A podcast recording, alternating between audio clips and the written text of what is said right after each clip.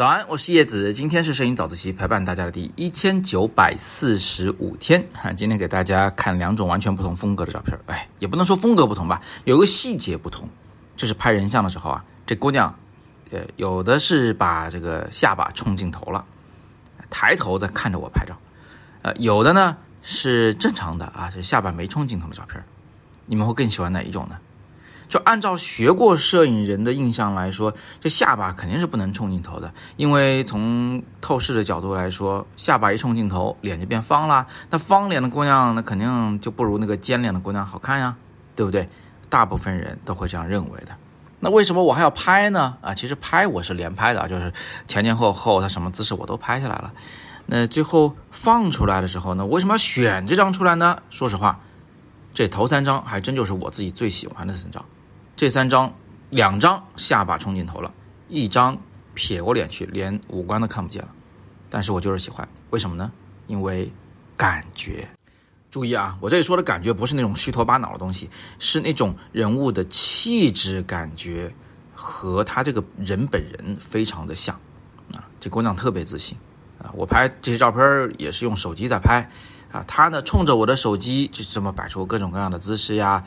呀，丝毫不会忌讳说这个，你可能是把我拍胖了，你可能把我拍方了啊，你可能这个拍到了我不好的动作和表情了。没有没有没有，他就是自然的去表现。我觉得这份自然是特别宝贵的，也是我对他的印象。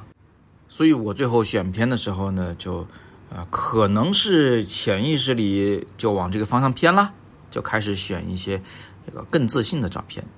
当然。这个自信还真就是用违背了一般常识，把下巴冲向镜头，哎，这个细节来表达的。我想呢，同学们其实也看过很多这样的照片，尤其是在逛商场的时候，你会发现很多广告牌上的姑娘，她也是把这个下巴冲向镜头的。为什么呢？因为现在很多服装的品牌都不再想把女性塑造成那种温温柔柔的甜美可人的样子。他想表现出女性的呃自信的一面，但是呢，当我们看到那些模特们把下巴冲镜头的照片啊挂在橱窗里的时候，其实我们自己心中是毫无波澜的啊，也不会注意到，就会觉得哎呀，这姑娘还挺自信的啊，这个服装给人的感觉还挺好的，说不定还进去买了一件。但是如果这张照片落在你自己头上呢，那就会有意见了。你把我拍方了啊，你这下巴冲你镜头的时候，你还摁什么快门呢？对不对？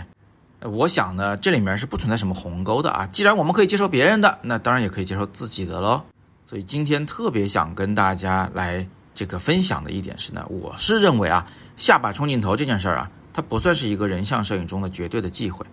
想不冲镜头还不容易吗？分分秒秒就能拍出来。但问题是需要吗？恰当吗？能不能有其他的形式来拍啊？或许感觉会更好呢。所以你看，艺术这件事情啊，是有点复杂的。它没有什么显而易见的绝对不能碰的一个红线，或者是一个什么样的规矩，一个什么样的原则，没有。一切呢都要看情况而定。有的时候在有些细节上可能违背了一些常识，但是整体的照片感觉上或许不错呢。最后提醒一句，从今天开始啊，我们和艺卓共同举办的新一届的艺卓杯摄影大赛正式开始征稿了。这一次我们的奖品特别丰厚，而参赛是免费的，所以大家可以踊跃投稿。具体的比赛要求和投稿方式都在今天的微信公众号“摄影早自习”的第二条图文信息中。那么今天呢是摄影早自习陪伴大家的第一千九百四十五天，我是叶子，每天早上六点半，微信公众号“摄影早自习”，不见不散。